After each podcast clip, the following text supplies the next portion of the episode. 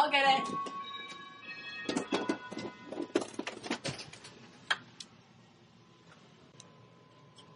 Who is it, Meg? It's a man in a black coat. He says he wants you, and uh, he says he's the Grim Reaper. What? Oh, okay. I'll get it. Man, I'm trying to do a setup here and I can't can't get anything done. All right, what does this guy want?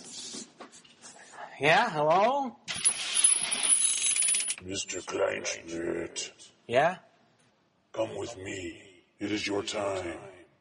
Oh, no, no, no, no, I can't right now. Uh, Mr. Hallett and I have a game tonight, and we haven't even finished playing all the hedgerow uh, scenarios from the action pack. So if you can come back later, all right? I gotta, I gotta, can't, can't go till I finish at least playing all those scenarios in the action pack. Thanks. All right, that takes care of that.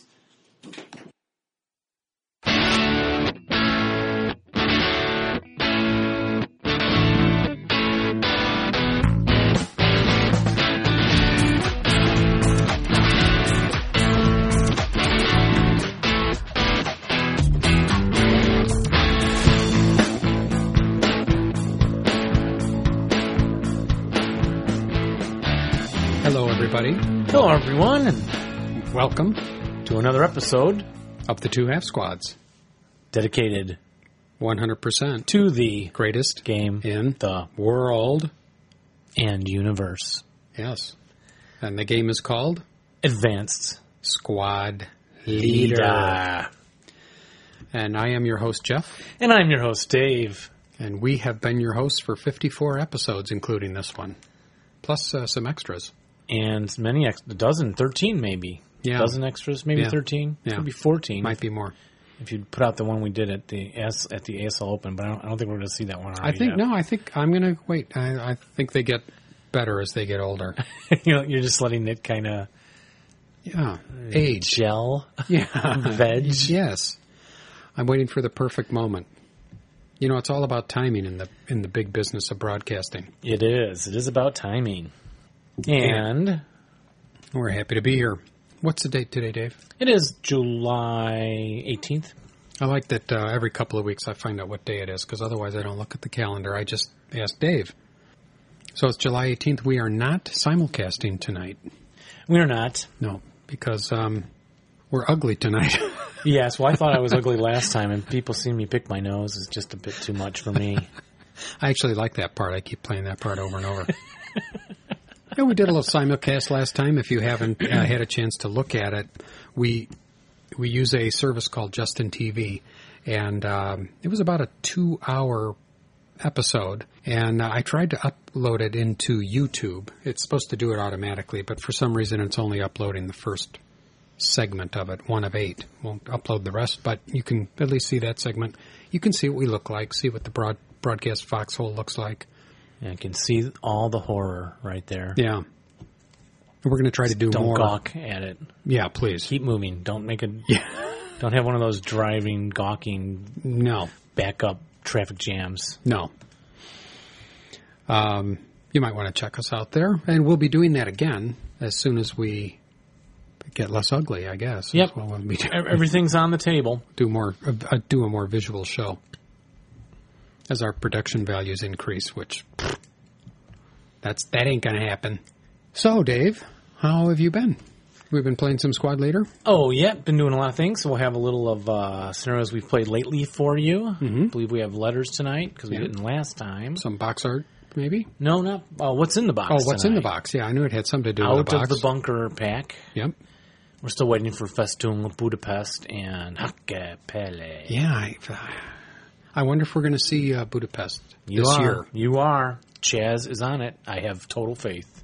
Yeah, we tried to get a couple of interviews with some interesting folks from MMP, but um, they have declined because they're working so hard. I think they're working overtime. Yeah, maybe next time. Yeah, painting all those little counters, cutting everything, cutting all the paper, checking their spelling. So, uh, without further ado, why don't we go on to letters? Well, Alrighty then.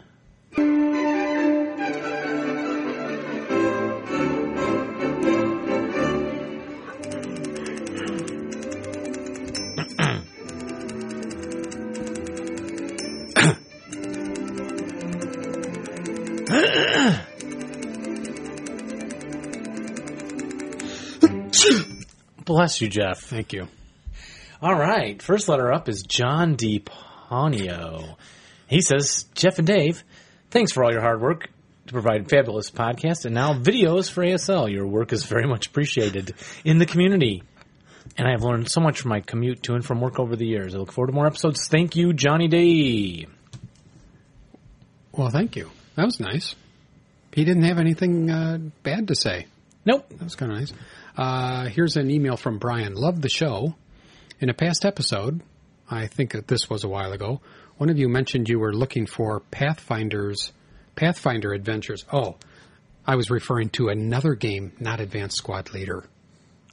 Oh, are we allowed to read that one? I on don't think we're allowed to read this, so I'm going to.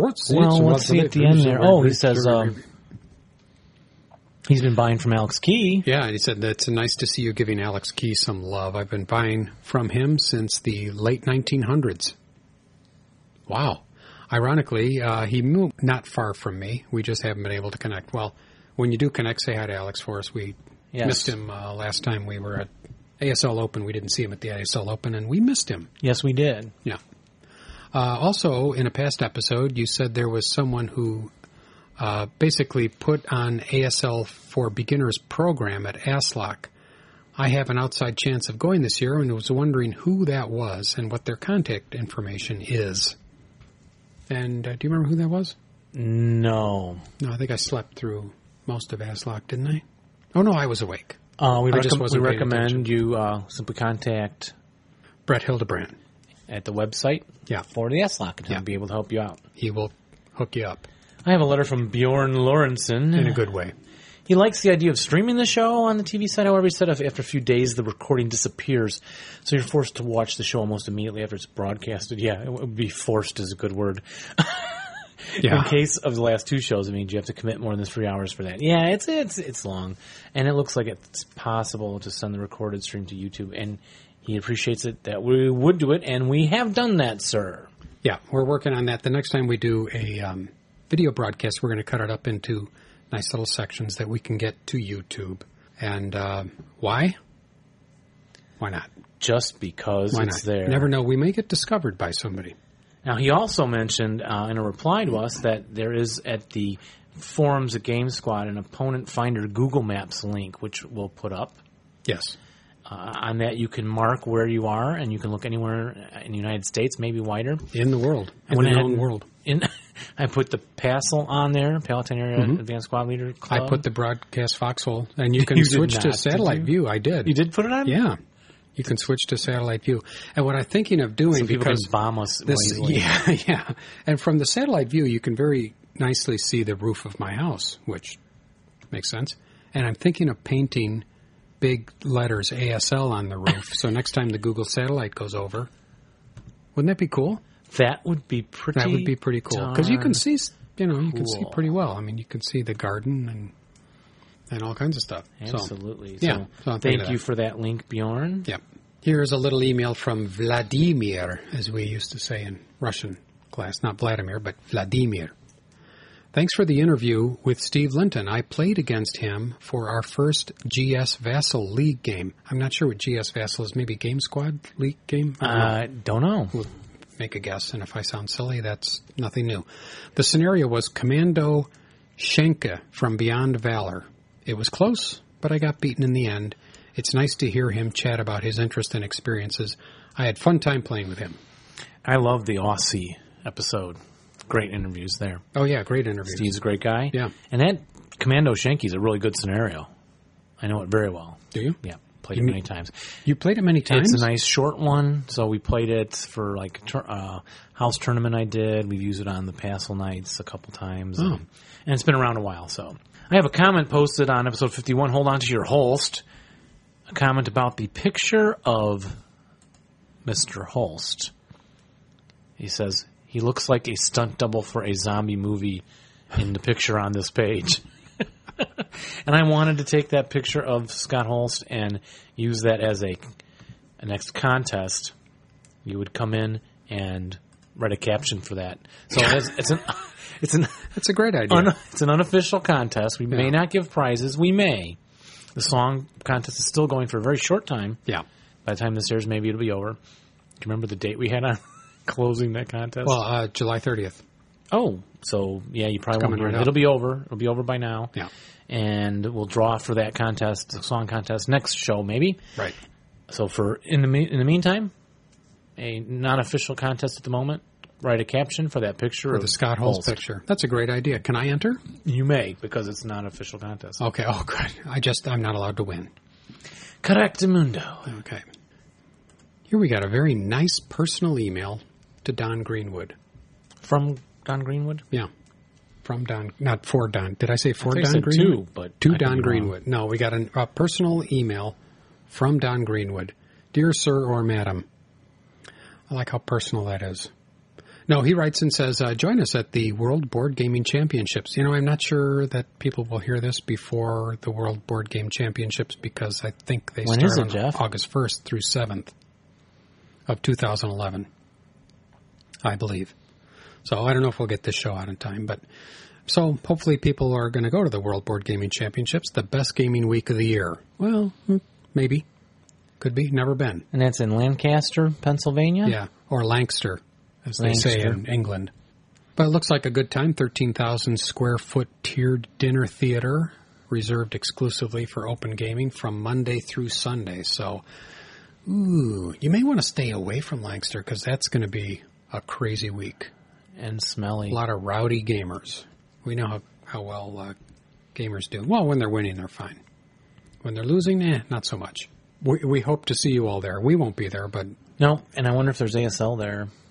what else? Very. I have a letter from Randolph King. He wrote a very long letter. And one of the things he mentions is that he's been returning to ASL after a long hiatus. He says, I don't have enough time to play. Maybe I can retire soon and commit more time. I would say that my rate of learning falls somewhere between the speed of flowing molasses and the ground speed of a small banana slug. Those are really slow. Yeah. To your credit, you've helped me greatly. I enjoy the discussion on strategy. See, we do talk about strategy. I did Some not know that. think we don't. I don't know who. He liked the bar segment. It's not the automatic rifle, the BAR. It's box art review. Ah, he yes, he likes, likes the. Boccherini Yeah. music, but it's not Boccherini. I think it's Hayden or something. But he would prefer if you not play it during the segment. He finds it distracting. I don't know, Jeff. I think it has to stay. Simply because it's distracting. It's uh, Boccherini. oh, Boccherini. Well, the music is Hayden. Haydn. Hi, oh, Hayden. You say Hayden. it's, it's it's it's okay. That's like that. It is. It's like that indefatigable thing, indefatigable thing you did on me. I, in fact, I d- don't believe that. You proved to me that that's indefatigable. It's indefatigable, and I can prove it. Right here.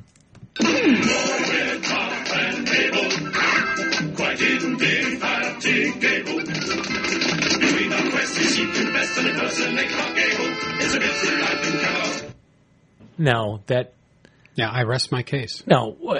They You're not going to argue with the Knights of the Round Table, are you? Yeah, they don't know how to pronounce words. Indefatigable. They're just trying to make it rhyme with table. Here, I have some back. I have some proof for you about right. that very Uh, fact. go ahead.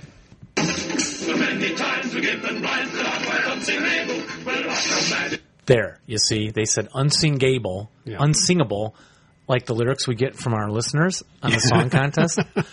Unsingable, Unsing- and they pronounce it unsingable. Yeah. So that proves that you're wrong. They said it that way, so it would rhyme with indefatigable. No, because that's wrong too. Oh, boy. There, I've proven I'm right. Back to the letters, Okay. ladies and gentlemen. Ah, okay, I agree with that. Let's get back to the letters. Uh, he also says the grammar Nazi in me cannot remain silent. The plural of die is dice. We know that, don't we? We do know that. It's probably just one of those errors you make when you're trying to do a live Yeah, we're show. lazy. We get uh, lazy in our pronunciation sometimes. I think that's not unusual in the case of die and dice. And he feels that introductory comedy segments are great occasionally. You could use some better writers, but you've had a few gems. Those must have been the ones you wrote, Jeff. Oh, I don't think so. He would offer some suggestions, and he gave us a ton of comedy bit suggestions. We'll take under Yeah, he- he consideration. wrote- Randy, thank you. He also Yeah. gave us a song entry and more comedy bits. The- I told him the comedy bit uh, contest was over. He said he missed it. He didn't hear those episodes. Boy, he, and he wrote a lot of stuff. If we ever have a writer's strike over here, um, we, at least we've got some material in the pipeline, That is so, correct. which is great. You never know because our writing staff, you know, I've, they've been rumbling a little bit down there in the in the writing room. I have an email here from James Joseph Dillon, who is the editor, I think, the editor of Battle Space, which we talked about that online magazine. oh yes, fantastic. like we mentioned it last time, and it is it is great. You know what? I went back and I looked at the website again, and I I was sort of confused by it last time for some reason. I I don't know why. Because you're easily confused. I guess that's it. But it's actually very clear. You can download the magazine in PDF format, Mm-hmm. or you can look at it online in live flash turning format. the page format. With That's what I was trying to yes. tell you. I didn't know it was a flash. Yeah. I don't know the word for that. Yeah. So, um, and it, and it comes in. The reason why there are several is because it comes in different resolutions. So, if you have a, a slower internet connection, want to look at the flash, you can do that. But if you have a high speed connection and get a little bit better experience, you can watch the flat, the larger file, faster one. And it's an amazingly good magazine. And he has been kind enough to invite us to write an article for him about Squad Leader. And um, as soon as we learn something about Squad Leader, we're going to do that. but first, we're going to have to learn how to write. But thank you, James Dillon, and we uh, encourage everybody to go look at uh, the Battlespace website. Absolutely. And we have one from Andy. He says, I stumbled across your podcast and enjoyed listening to your last one. Back in the day, he had everything, but he gave it away. I'm going to paraphrase a bit, long letter. And he again states, as a lot of listeners have, he's irritated with MMP for several reasons. Why? Second edition rulebook's not available. Why is it charging for a rulebook in the first place when other publishers put their rules online for free? Hmm.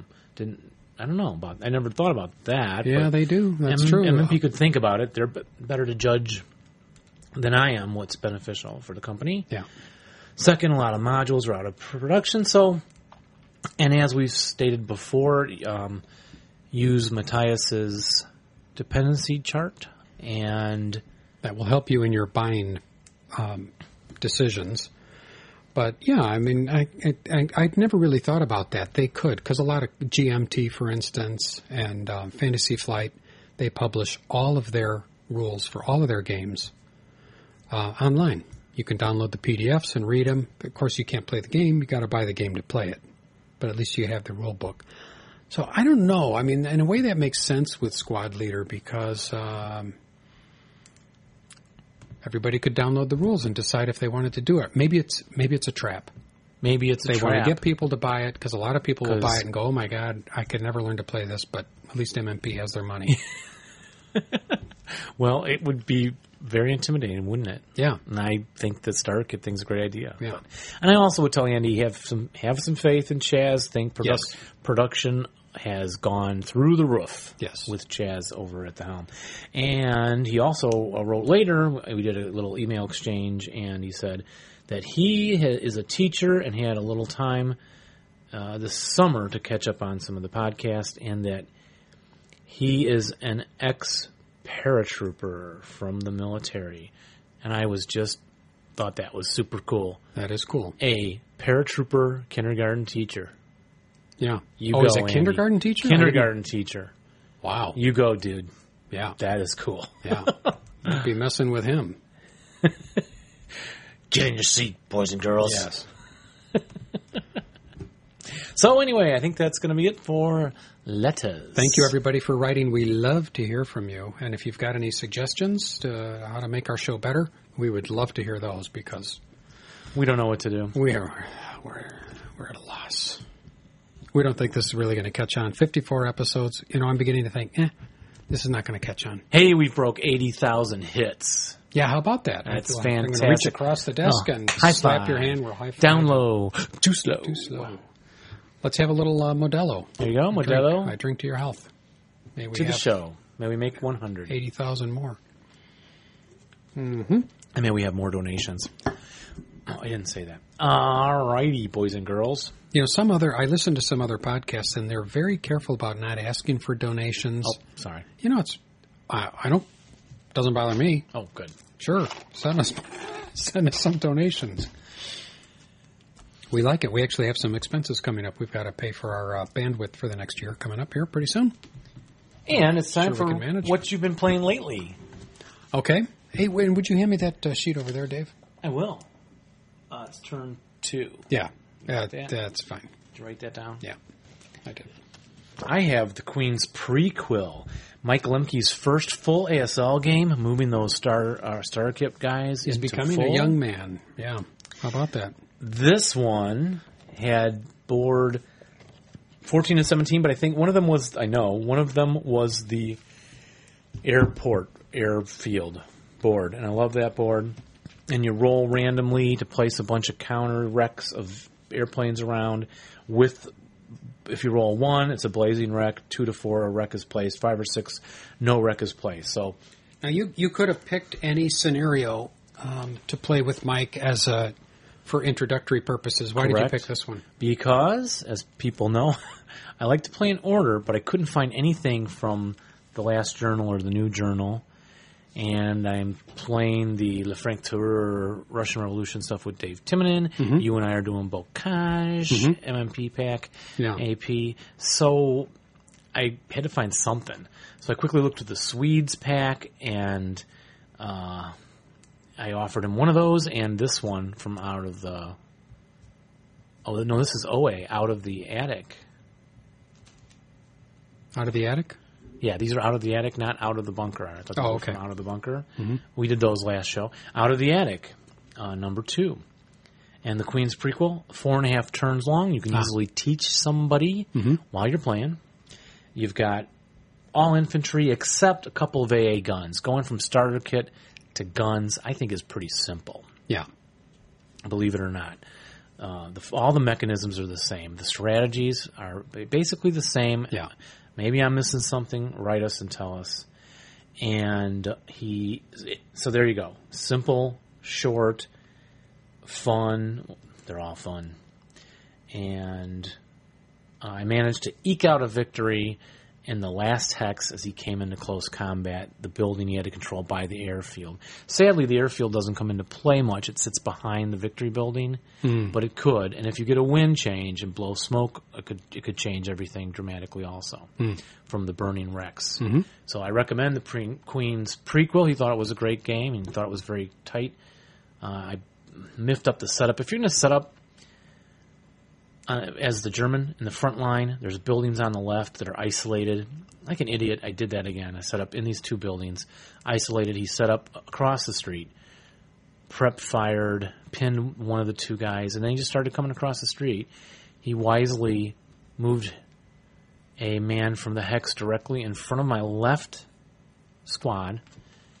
He moved it instead of coming straight across the street so I could first fire, or uh, um, well, he moved, so I had to first fire adjacent. You know, always do that. Move straight over, force a first fire adjacent, and then he broke them eventually, and they were isolated, so they ended up being wiped out. Ah. And it's don't make that mistake. Ignore those buildings. Yeah. There's other places to be where you can catch these guys in the open ground. On the Queen's prequel, if you ever play it. And you've been playing? I hope to.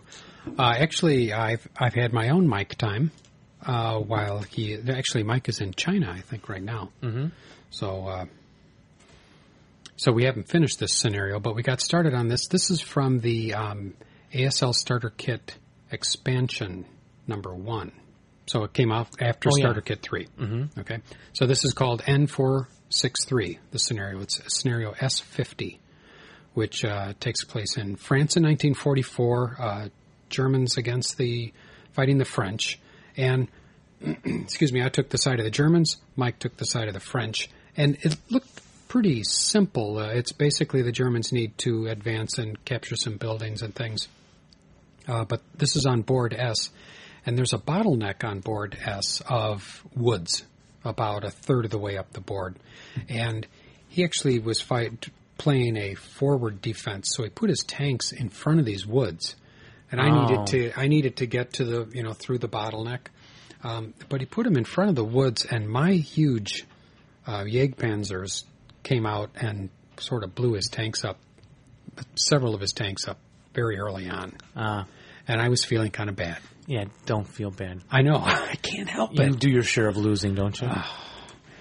but I was and and I even said something to him. I said because I was feeling bad.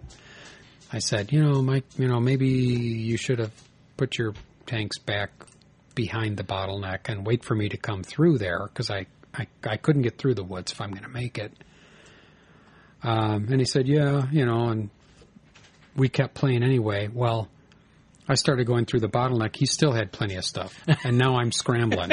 I, I was feeling all cocky, but I drove my first Jagdpanzer through there, and he had a hidden AT gun, just a just a 57L, but he caught me broadside with that thing, and so He's- now I'm scrambling. He's a good player. He's a good player. He plays a lot of different games, and uh, his, his squad leader playing is actually quite good. But I thought this was kind of funny in a sick sort of way. Um, this scenario was designed by Chris Olden, and here are the victory conditions. Remember, this is a starter kit scenario. Listen to these victory oh, conditions because you know what a fan I am of victory conditions.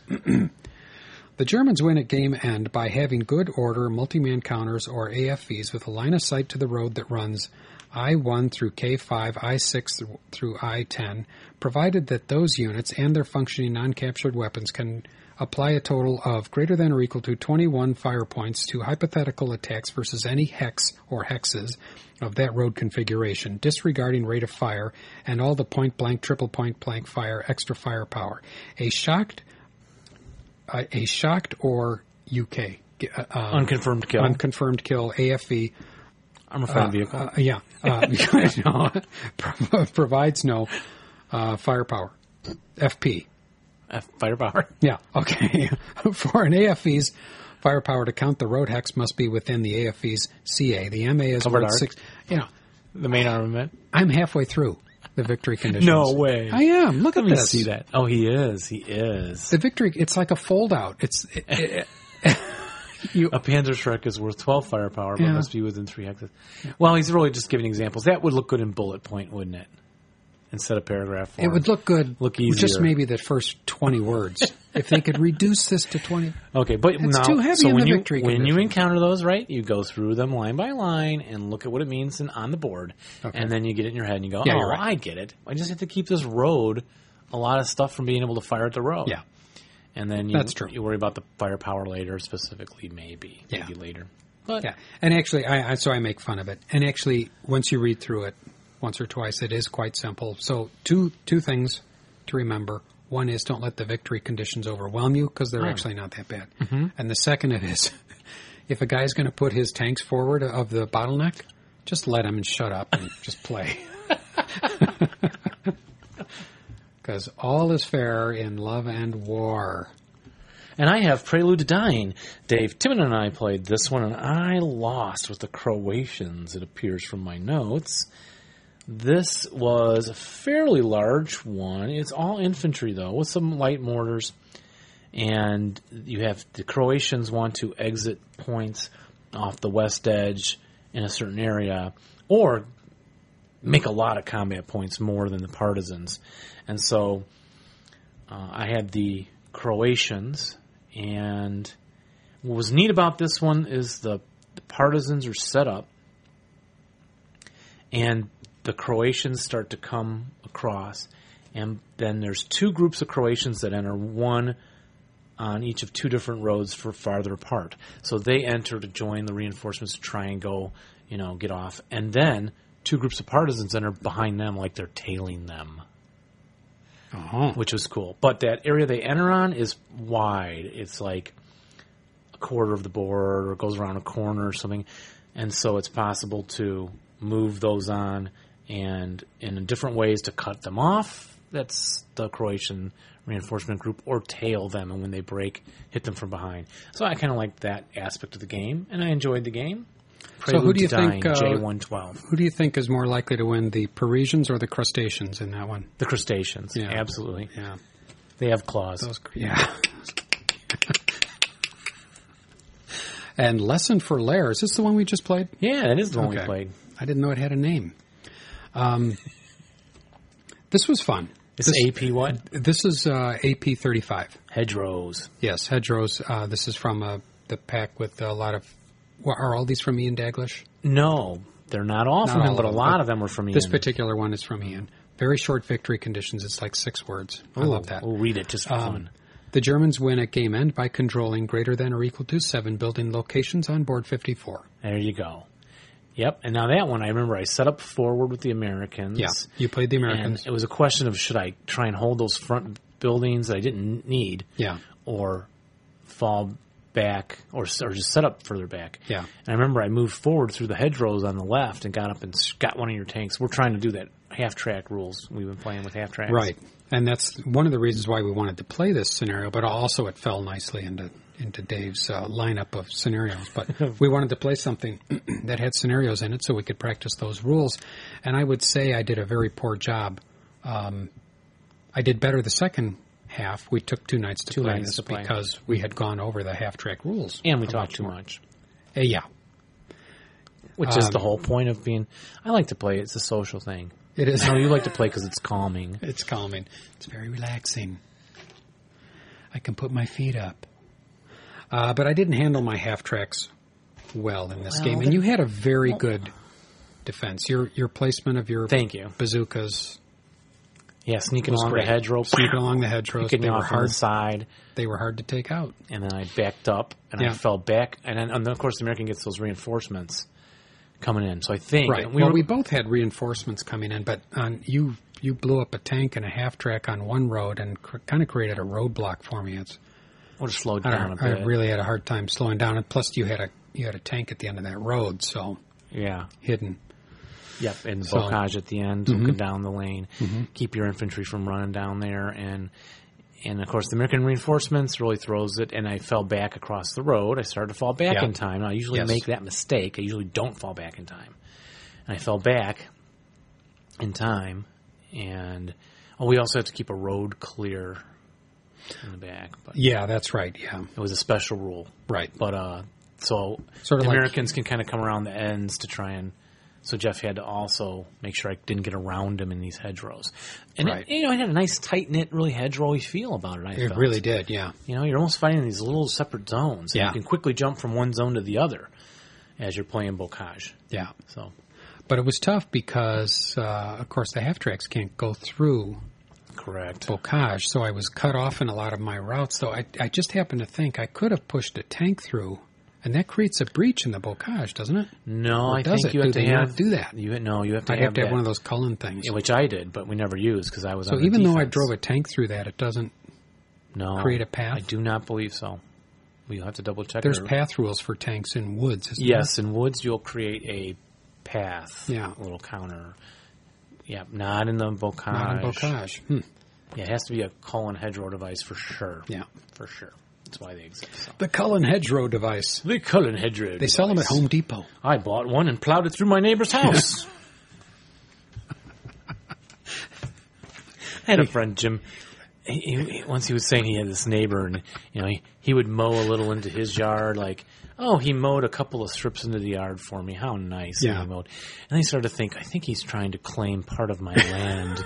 So then when he would mow, he would mow back to the left a little more and go a, a row into the neighbor's yard and reassert his dominance of his territory. Just wondered if anyone else out there did that. I'll bet a lot of people do that. If I mow it, it's mine. That's all. That's fair. And If I mow your is- lawn, it's mine. It is fair. That is what we've been playing lately. That's Some it. Good scenarios. And the music for that? Don't have any. We don't yet. have any music for that. Okay. Hey, Jeff, Dave, this is Pierce Ostrander. Um, thought I'd give you an update as on my adventures as I uh, re-enter ASL here after over 20 years off.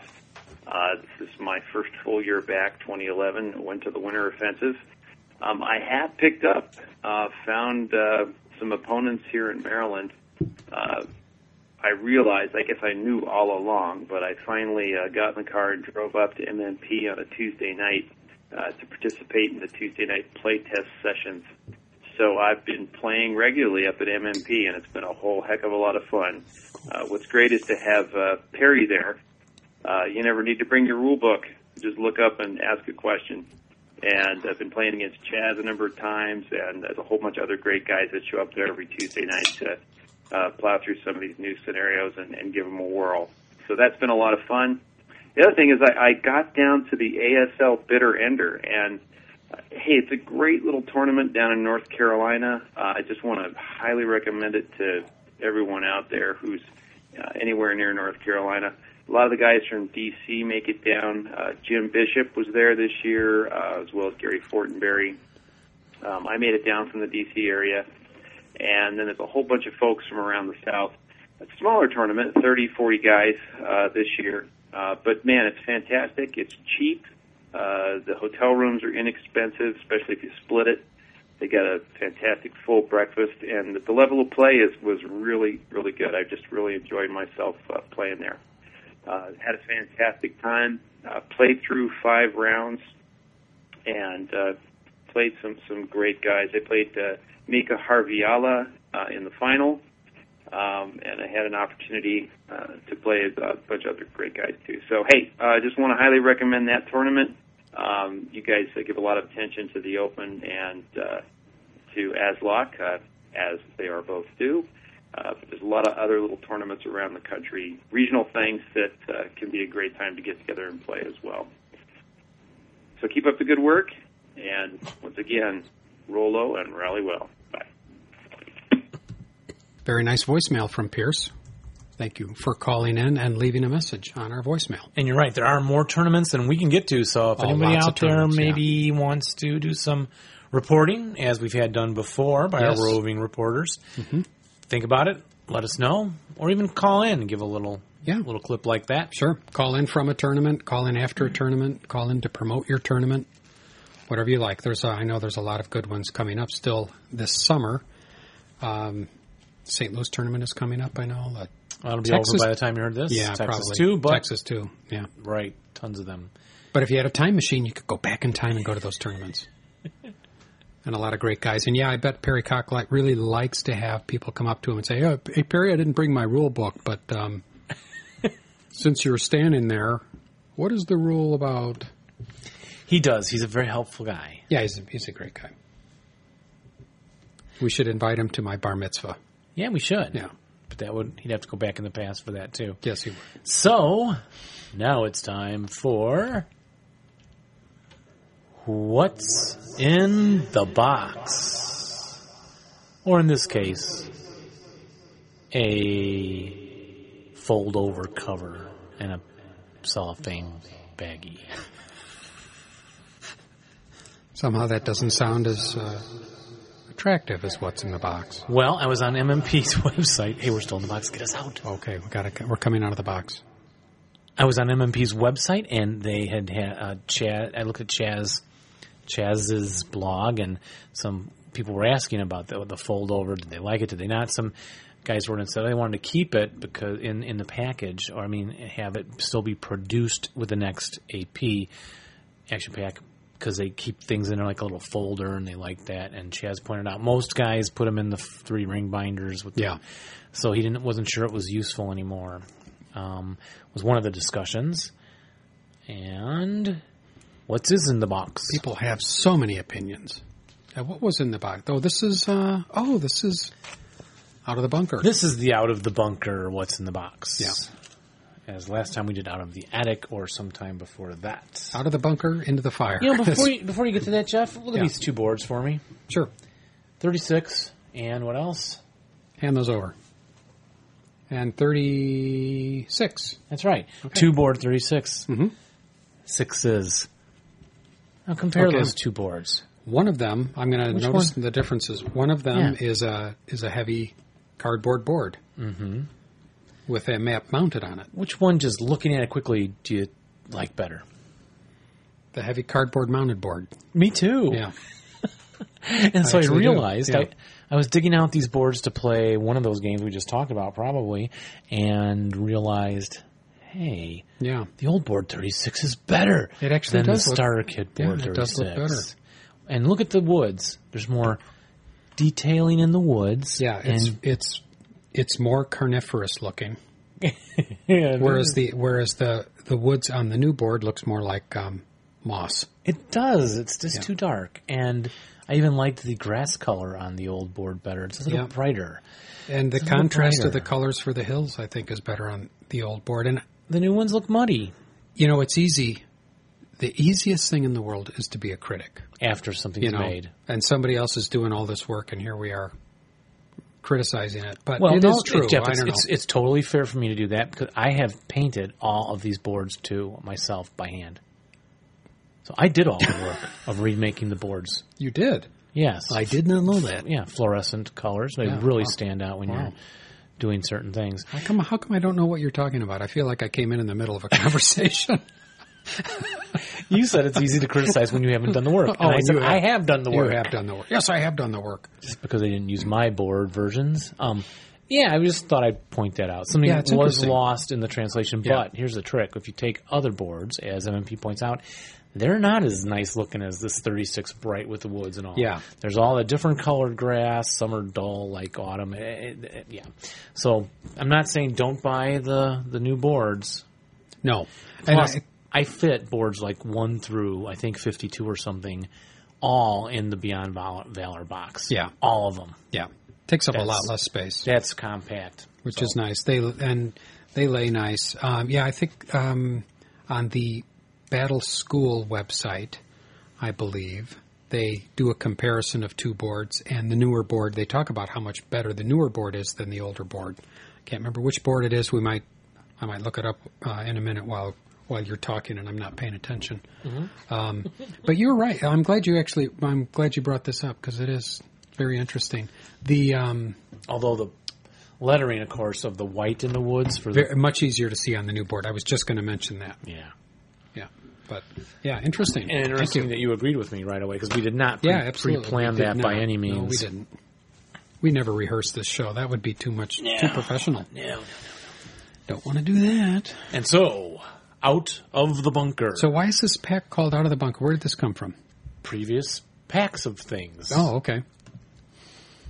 So it's a collection of pre-done of scenarios that were done in the past. yeah. Was the, that it? the out of the bunker guys Published? published dispatches from the bunker. Mm-hmm. Okay. These are from the Dispatches from the Bunker, which was a, a newsletter published uh, often biannually by Vic Provost. Ah, Vic And, and it had yeah. a bunch of scenarios in it. I did not get this set. Uh, I don't know. I guess by 97, I wasn't obsessively buying all the newsletters and Hmm. things that were coming out. Um, or I, I don't think I'd heard of it actually for a while, but it uh, is, is that long running newsletter from New England, and it was uh, one of the longest continuously published ASL newsletters and had scenarios, and I think it may still be in production. I'm looking at Mark Pitcavage's site. Thank you, Thank you, Mark, for keeping up with all of that. so anyway, MMP took a bunch of these and reprinted 14 scenarios in this little pack called Out of the Bunker, and we have it now. Did you get these just recently? Yes, I did with Oh. the uh, whole that whole That whole of stuff. Okay. You got from Alex Key. Yes, Yeah. indeed. Ding. Kudos for And I have. Obi One riding the coattails. This is a Poland, a Polish, a scenario set in Poland with the Slovakians and the Poles fighting together on board 42. All, all, all infantry except for the very famous Taczanka, which is this horse-drawn machine gun or AA kind of gun on a cart. Hmm. I've played with those before also. Of course you have. And it's it's nice and short. I think most of these we found are good for the tournaments or Passel Club and so on. Yeah. Uh, I've got one here called First Crack at Hellzapoppin Ridge. Hell's And a puppet. why wouldn't you want to play a scenario called that? You'd have to. I think that's really nice. This OB9. Japanese Who designed yours? Sorry. versus American. This is a Vic Provost oh, original. Hellzapoppin Ridge in Bougainville. Um, that's in France, right? well, it's against the Japanese. So Oh, if, wait, if they're fighting No, no, no. French, Sorry. then they're- Boug- it's the. Japanese section of Paris. Bougainville. the Japanese Bougainville. quarter. Yeah, where is I- Bougainville? Is it a separate country? Oh no, they're going to all be. It's in the Solomon Islands campaign. Oh, yeah. I know this. Wait, it's it's in the Solomon Islands campaign, Of course it is. 1943. You got a year on It that? is 1943. Yes, very I good. It. Thank you. Yeah, King Solomon's Islands. I saw that movie. This is mines. Um, so yeah, Japanese against Americans, and this one being from out of the bunker has a not a bunker but a pillbox in it, which I always like. A couple pillboxes, Cool. which I like on the Japanese side. Eight eight trench counters, which are I I like doing the pillboxes and the trenches. When I was playing uh, PTO with Joe, we had a very good time with those. Love running along. I love imagining as the guys are moving out as they're moving along those trenches. yeah, That's really I like it too. Yeah. And uh, the Americans, on the other hand, uh, don't have any trenches or pillboxes, but they do have foxholes. Do you ever take time during a scenario to dig a foxhole for for infantry to hide in or whatnot? No, I don't. Now there was a very early scenario we talked about it. from paratrooper or somewhere Mm-hmm. Where the Americans had to exit on one road hex, and I was at my first ASLOK long ago, and the guy I played a guy and he ran back there and started digging in on that one hex. And uh, he pointed out, yeah, it's kind of a sleaze move. If you dig in on this one hex, the German has to exit on it. So Oh. It's worth doing. Yeah. You got cover, and he's got to fight his way all the way there. And then there you are in the middle of the road. And I would always defend that road by sitting in the house on the side and the bushes or trees on the other side. Yeah. You know, not thinking of that. So there's one case, but no, I don't usually don't have time. Some scenarios may be designed that way. Yeah. A second line of troops that have time to do that. Mm-hmm. Yeah, think about that. Never do. What else you got? Uh, suburbs of Sedan, and now that's France. Sedan, Sedan, Sedan. It's designed by Vic Provost in 1940. Early war, no tanks though, but it's got the good old pillboxes and trenches and wire, and it has infantry, light mortars. Uh, Germans do have flamethrowers and DCs coming on. This one runs eight turns, so this might take two nights. I don't know. Germans got 14 plus units, so it could. Depends how quickly you play. Here's The Men from Zedig by uh, Carl Noguera. I believe his name is. I know he's done a lot of a lot of scenarios Stuff, years. yeah. I've seen his name.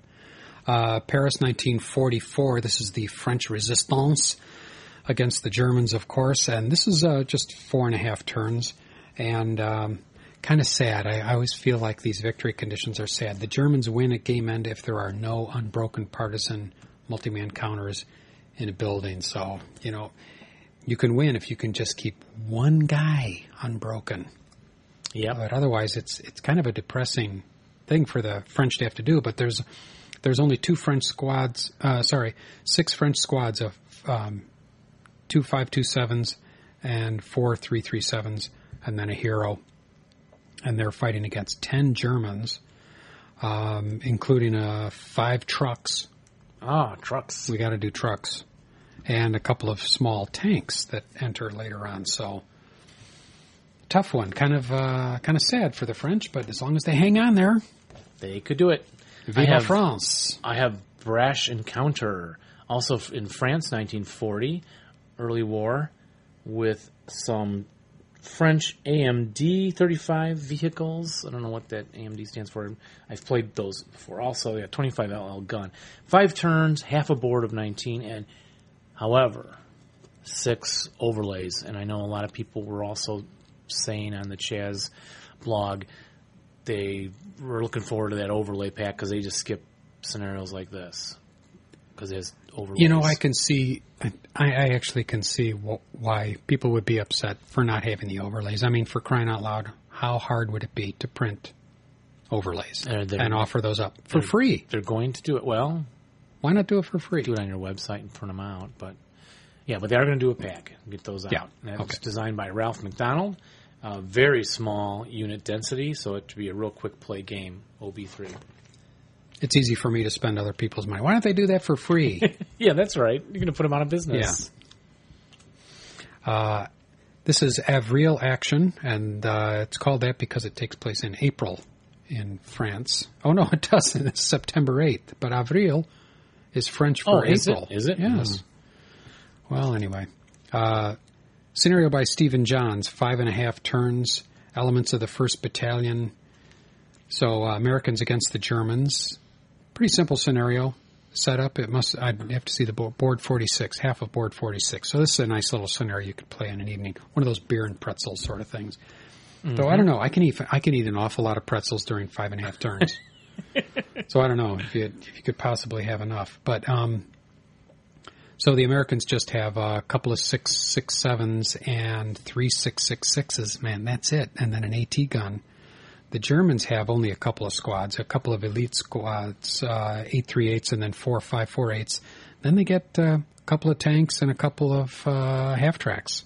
So six half tracks. So I don't know. Sounds pretty tough for the Americans. Uh, Germans win at game end if there are no good order Americans. Well, this is like my last one. These are kind of a downer. No good order Americans within three hexes of this hex on board 46. So uh, sad but true.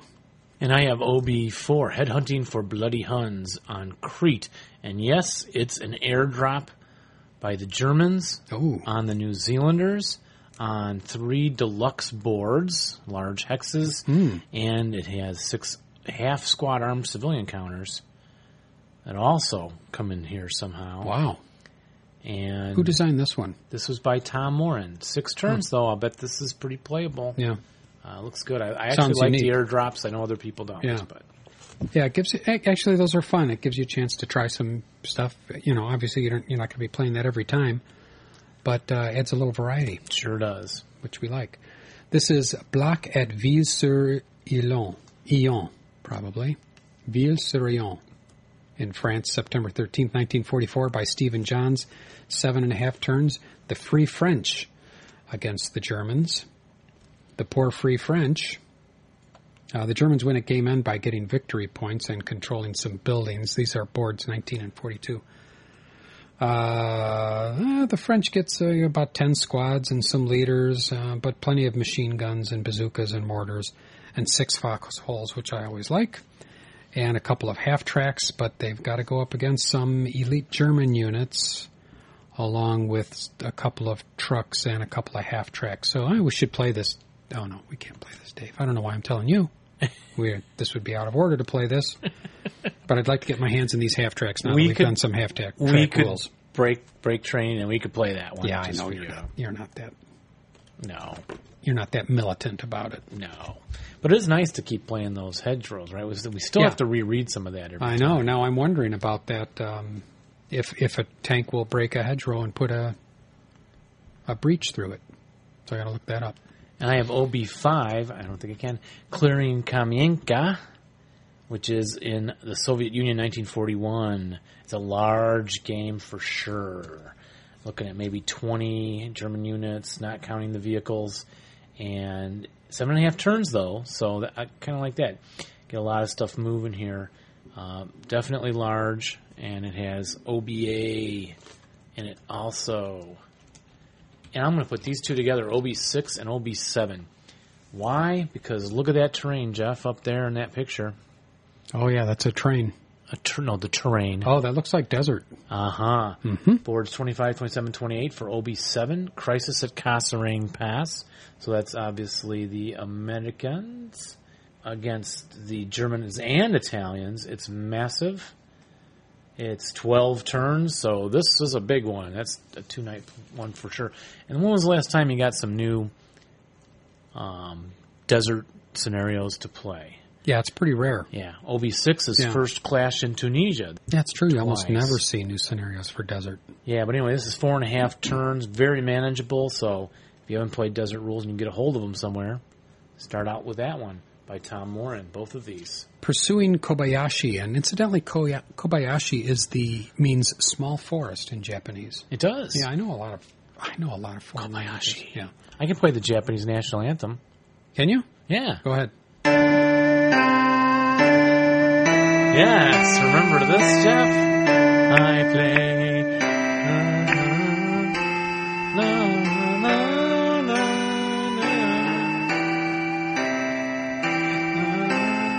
Gets the uh, you can you can stop that now. Oh, really? I Yeah. more. No, no. I'm glad you brought your Yeah. hand uh, pipe organ with you. I did. yeah, your portable pipe organ. Boy, that's quite a catchy tune. Really stirs the blood, It does. doesn't it?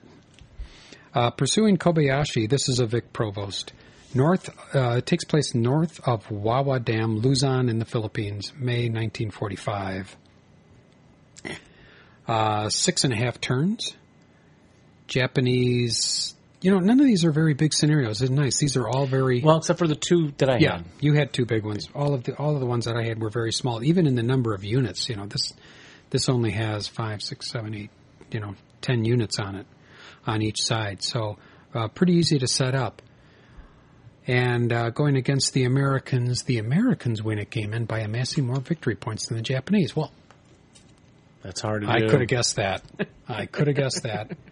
And I always like the uh, PTO because almost always the EC are wet. Environmental conditions are wet. And kindling is NA. Yep, hard when it's wet. Yeah. And I have OB8, Unhappy Trails, the Numa Numa Trails in Bougainville, 1943.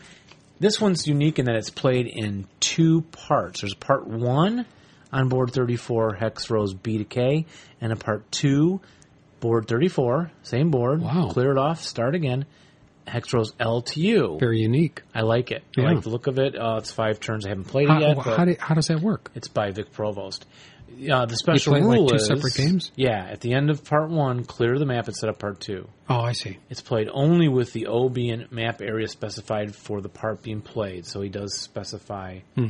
in the OB which ones to use. It's like the world's smallest campaign game. It is, yes, it is. It's a one-page campaign game. It I like that. I like it. Yeah.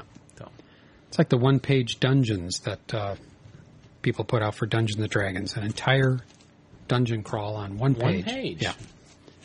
Now I have one more, but I'm not going to read it. Okay. If you want to know what it is, you got to buy the pack. Oh, oh no. Yeah, but well, you don't have to because you already bought the I already did. Yeah. But I'm not telling you out there in Radio Land. Okay, boys and girls, it's terrain time. Yay!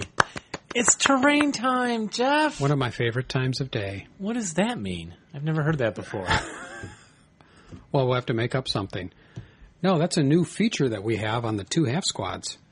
We call it terrain time. It's where we open the rule book sort of at random and sort of at random pick something at random. Yep. And we talk about it. Anything except bocage. Yes, please. And guess what it is? It's 4.1. 4. In section B, of course, terrain. Terrain. And it is The, Shunken Road. The sunken Road. Sunken. Uh, so, what about sunken roads, Dave? Oh, can you describe them for me? Sunken roads are relatively narrow slits carved out of natural depressions in the ground and have steeper sides than a gully. So that's important. Okay. Sunken roads steeper than a gully. I think that ever comes into play, but go ahead. No, probably not. A hex such as uh, 14T3 containing a road symbol bordered on two sides by a uh, two-tone brown contour lines with the darker contours on the outside Okay. It's a sunken road. And you can remember that because when you're playing on a hill, the darker is higher. Right. So if the darker's on the outside of the road, it means it's sunken. Right. If it's on the inside, It means it's elevated. correct. Okay. A sunken road is a minus one, a neg one level depression hex. That is, a unit in it is one level lower than it would be if the sunken road were not present. All I- right. It's down there. It's down there. low. Just like a gully or any other Yeah. depression hex, Yeah. right? Right. So if units were shooting Along across the top, they would shoot right over the heads, of the guys down in the sunken road. unless you're in a hex that's. I'm already going into some of the rules, but unless you're a hex that's adjacent that would look down into then the road. you could see down into. yeah.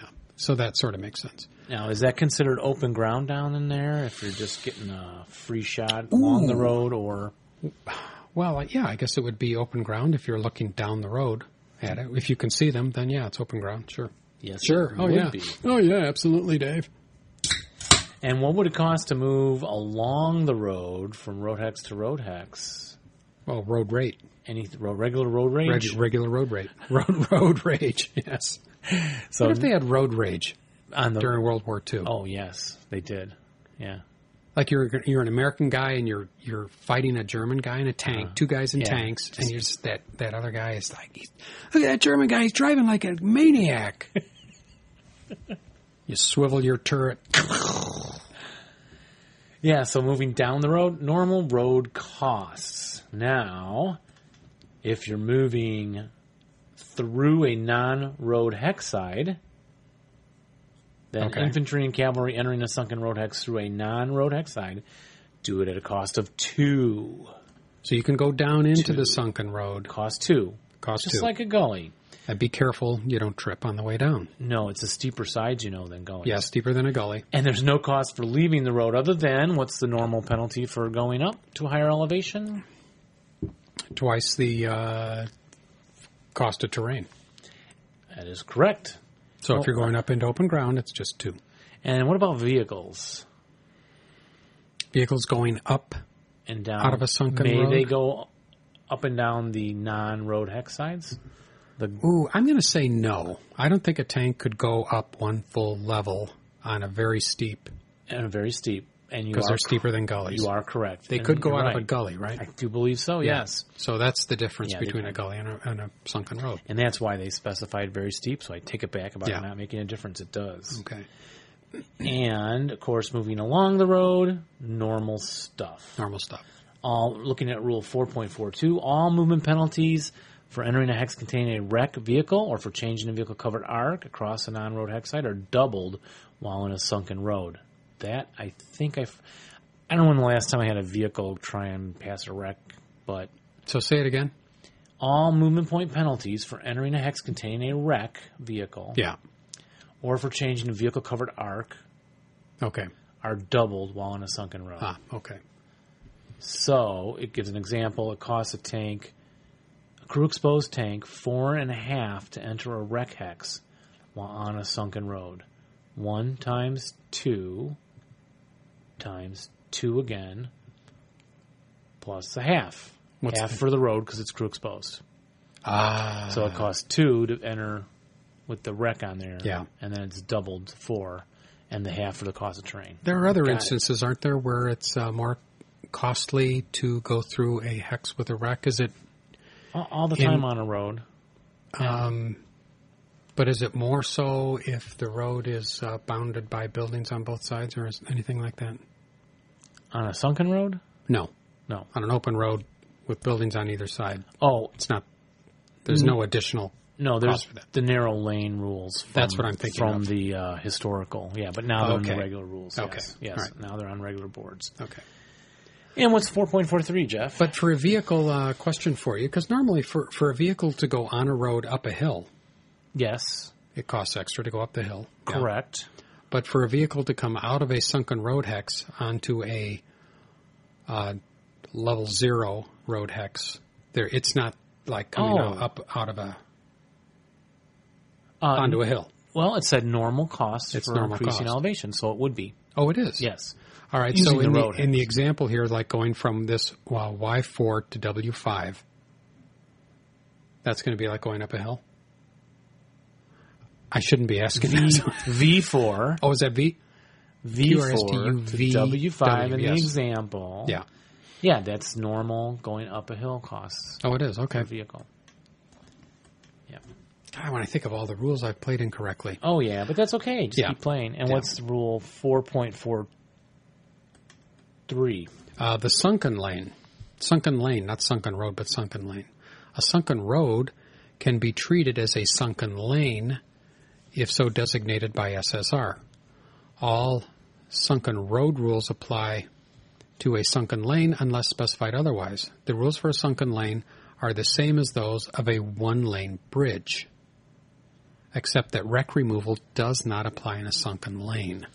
All right, and we're not going to look at one lane bridge tonight, but I know it's something like if a vehicle went down it in one direction, it's closed to traffic the other way. Okay, so a sunken lane is basically a narrower sunken road. Yes, So, yes, indeed. easier to block with wreckage and stuff like that. Uh, and can we put entrenchments in a sunken road hex? Well, I'm glad you asked, but no. Oh, You know, maybe in the next version of the rule book they'll allow that. thought maybe you could have, but okay, Yeah. I'll go with that. Yeah. And that's it for terrain time. Sunken road. You heard it here first. You'll never hear it again. You know, Jeffrey, Yes. I don't want to be a school teacher. You don't? No, taking care of the little children, rubbing their little noses with their snot in the wintertime. You're right, Dave. I can feel it. I don't want to be a computer consultant anymore. Wiping the noses of all of my clients because they don't know which mouse button to click. I've had it. It's a ridiculous life. What is it you'd rather do all day, Jeff? Well, I'd rather play ASL. I'd rather play ASL too. West of Alamein. Code of Bushido. Paratrooper. Armies of Oblivion. That's what we'd like to do all day. I play ASL and I'm okay. I play all night, then I play all day. I move my troops, I rally well. I fire my panzer Fosties when opponents get too cocky. I bombard them all to hell.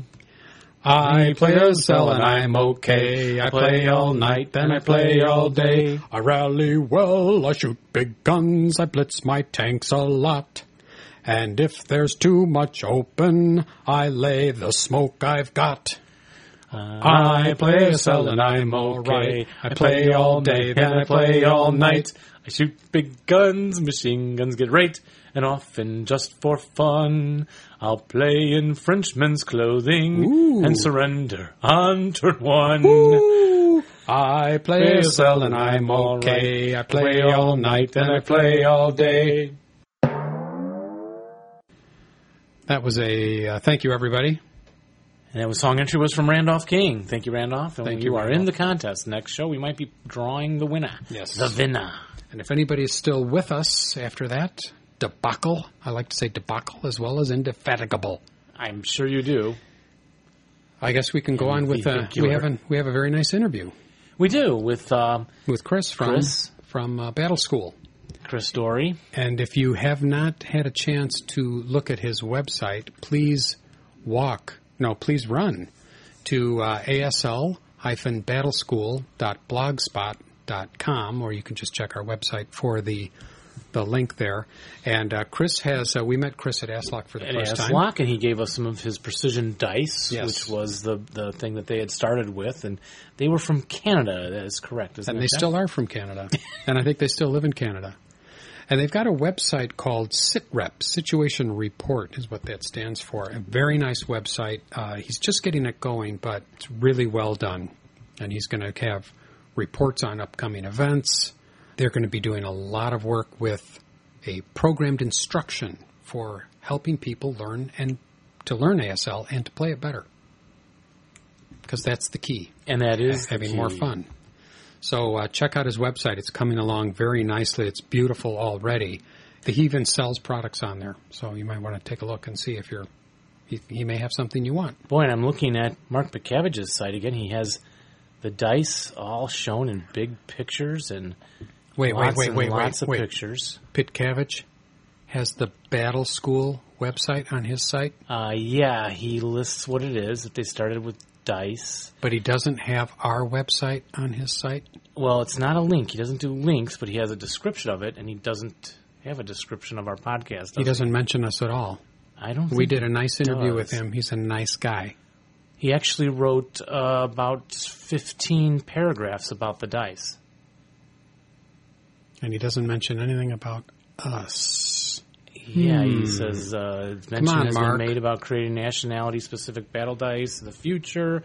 Battle dice could end up being quite popular among ASLers, I suppose. The custom facings are able to come out. Uh, So, for those of you who were thinking about uh, donating to the two half squads, we'd rather that you just wrote Mark Pitcavage and say, Mark, why don't you put the two half squads on your website, please? He always tells us because he can't link us. He says he's, too got- busy. He, says could- he's too busy. He could describe us that we're an audio podcast instead of of the highest caliber. ASL precision themed dice, and he could write about who we are, where we come from, and He could even embed one of our players and uh, play the uh, ASL song. Oh, I play ASL and I'm okay. I play all night and I play all day. so all right, enough sour grapes from us. Yeah. Let's go on with our interview with Chris, and uh, we'll talk to you after that. Want to test? Uh, here we go. No, we're ready to go. Okay. Well, today we have another guest from our ASLOK experience, The guests keep rolling in. and you are Chris Doary, welcome, Chris. Nice to have you on the show. nice to be here. Thanks for inviting me. Why are you here? Why are we here? We're here Why to are record interviews with Chris. Chris is here for multiple reasons, I think. But one, he wants to play Advanced Squad Leader. Is this your first your first ASLOK? Uh, this will be my third, Uh huh. third ASLOK. Started in 07. Seven. So And uh, how long you been playing Squad Leader? 78, 77. Wow. Oh, the original Squad Original Leader. squad leader, and then when ASL came out in 86, yeah. So you were like four, three years old when you started playing. Three, four. Yeah, a little older than you that. look so young.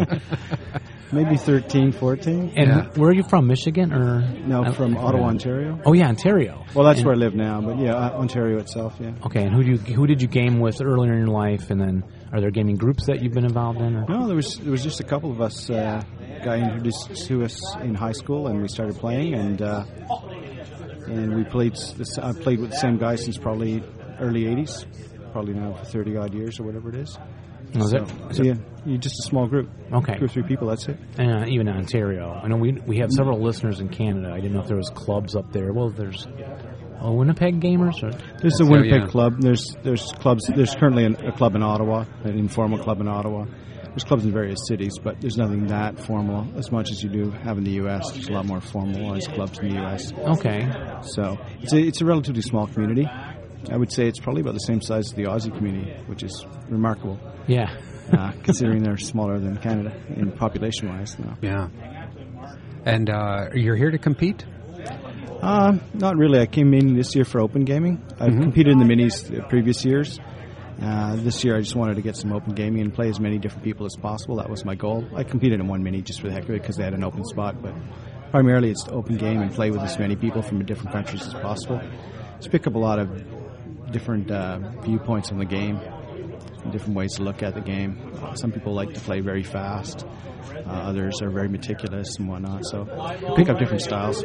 Could you tell me what the mini is? I mean, I know I saw a list of them, different topics, but how many games? How long? How do you win? I don't get that part. Depends on the mini, but most minis are just you've got three minis to compete for in a day, except for the monster mini. So you do three minis, and it's single round elimination. So if you win the first round, you're on to the second round. Okay. Win the second round, you're on to the final.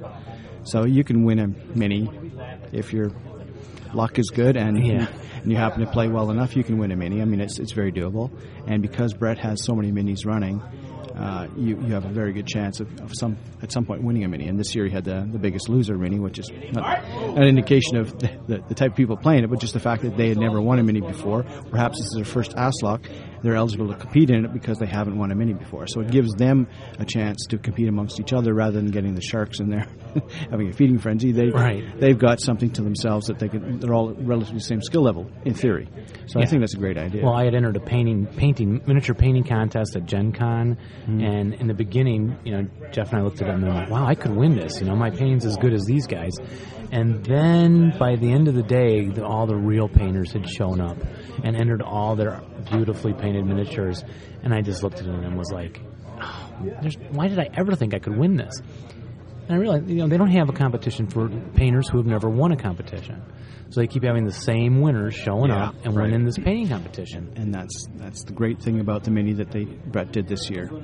I'm not sure who won it, but I, I think it's a great idea. And that everyone has a kick of the cat. So if you want a mini, you've got your piece of wood. Well, fine, go compete in the regular minis. But this is for people who haven't won one, so they have a chance at at, uh, at glory. Yeah, Yeah. I think Such I'm going to do that such from now is. on. It's not a bad idea. Now, we couldn't help but notice that you had your wife with you yes, strangely enough. on this trip. Yeah. no, she she was she's very uh, she, she's very excited about ASL in general. Uh, she, she encouraged me to get back into it when we came back from overseas, and uh, she's her brother plays uh, not as much as we'd like him to play, but he plays as well. But I think she she's got a genuine interest. In, she likes the whole concept, the idea that guys are playing. It doesn't doesn't seem to. Uh, turn her off like some people's wives they, they get quite ups, you know touchy about it you know you're spending all that time when you could be spending time cleaning the house mowing the lawn or Right. spending time with me um, but she's she she looks at it from a different perspective than than I, than most wives and I think it's a very positive perspective and she's very supportive and I'm very happy to have Yeah, that's great. That's a have her around yes that's a great thing. Both Dave and I are lucky. Both of our wives are very supportive as well. well that's, that's yeah, great we get to game at least once every week, sometimes more. well, that's, that's Yeah. very decent yes Yeah. good So we'll keep them. agreement is we're not out drinking or going to inappropriate places or you know watching Right. too many sports on TV. Well, the, the great thing about ASL is you can actually drink and play ASL at the same time. yes, and you don't want to get hammered because you got to play well. Exactly. So. I do. I do. You can still after, do a bit of socializing. after our uh, game that Dave and I are playing, I'm ready to get hammered because I'm being hammered. Well, he- a few bad rolls of today for Jeff, but last I- night, that's last nice, night he took it to me. So I lose my momentum very quickly. turnabout is fair play. Yeah, I guess. I guess that's well, right. that's the way it is. So you're wearing the you're wearing a shirt that says Battle School on it. Yes, What's- indeed. What is Battle School? What is that? Um, it's a concept I came up with a few years ago. I, I came to the first uh, ASLOK I came to was in 2007. I'd been out of ASL for a number of years because I'd been back to grad school. Well, I went back to school, did grad school, and then I went overseas. So I was out of the loop. And I found getting back into it, it's tough just to get the rules down again, but also to start playing at the level that, that uh, the players here tend, tend to play at, at, at ASLOK and other national, you know, you know, regional tournaments. They play at a quite high level of, of, of play. Um, so first of all, personally, for me, it was the idea of getting back in and getting learning more about ASL and doing a better job of it. And then I thought, well, geez, I'm not alone in this. I'm sure there's lots of other people out there in the same position sure. coming back into ASL or starting ASL for the first time. Someone has coerced them into to trying it out, and uh, they're not sure if it's for them and whether they can handle this big god awful rule book that's, that's two inches thick. Yeah. So it's quite intimidating. So the idea was, well, why don't we kind of school people in ASL and start with the basics and build them up and give them confidence and, and hopefully then they'll have more fun. They'll play faster, in which case their opponents will be happy to play them because they're not taking forever and they're not doing the rules dive all the time. Questioning everything. That Yeah, doing, so yeah. so it was, it's ultimately it was about you know it's not just learning the game better, but having more fun. Because if you're not looking in the rule book and just having fun and rolling dice, I mean, that's a lot more fun than reading rules. I Yeah. don't know but that's to me, it's about playing the game. Um, and that's that's where the concept came from, the idea of, of schooling people how to play SL. Yeah, I know we have several starter kit players, and we're ready to get them moved on. And it's kind of hit or miss as to what scenario should we play with them next. How much can they take? You know, are they ready for the next step? What would help them along? And one of them jumped right in. Doug very quickly moved from starter, and uh, others are real hesitant to do so. So having something that could help them would be a great idea. Well, we, we're we're hoping that uh, that it's it's uh, not just going to encourage more, uh, get people that are playing already to play better, but also, like you said, encourage people to to join the hobby and stick with it because there is a certain point where a lot of people pick up the book, play it a few games, and they say, "Well, it's not for me. It's just too much. It's too overwhelming." So we want to we want to get rid of that overwhelming sense and, and that feeling that you know there's just too much in here. I'll never be able to digest it, and break it down into bite-sized chunks so that people can get get on with little bits at a time and then work themselves up, build themselves up. I mean, I don't. For those who were lucky enough to go through Squad Leader, we started with a program instructions and we just went step by step and said, read this much, play this scenario. Read this much, play that scenario. Well, with the ASL rulebook, that just doesn't exist. And Paratrooper, which was supposed to do that as a module, never really was that effective in teaching people in a step by step way to play. Um, or at least uh, my feeling was. Well, no, I think that's right. There was the chapter K, which helped put the rules into vernacular. Correct. Um, but beyond that, yeah, it wasn't as programmed to introduce flamethrowers and then this and then that and then keep building the system. So. it's it's useful. Don't get me wrong. It's, it's quite useful. It's just it it's it's not as approachable as it could be, I suppose.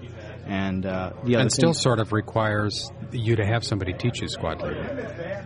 yes, I think. that Yeah. you should have some background. Yes, Yeah. I think so. And I think that's probably what was more was meant almost as a bridge for people learn that came from squad leader and saying, well, okay, this is just follow this along. You'll understand it. It'll, it'll make sense to you and go from there. But if the person off the street picking that up is probably going to have a little more, more trouble off Well, with that Yeah. than, than someone with a bit of war game experience to start with. Yeah.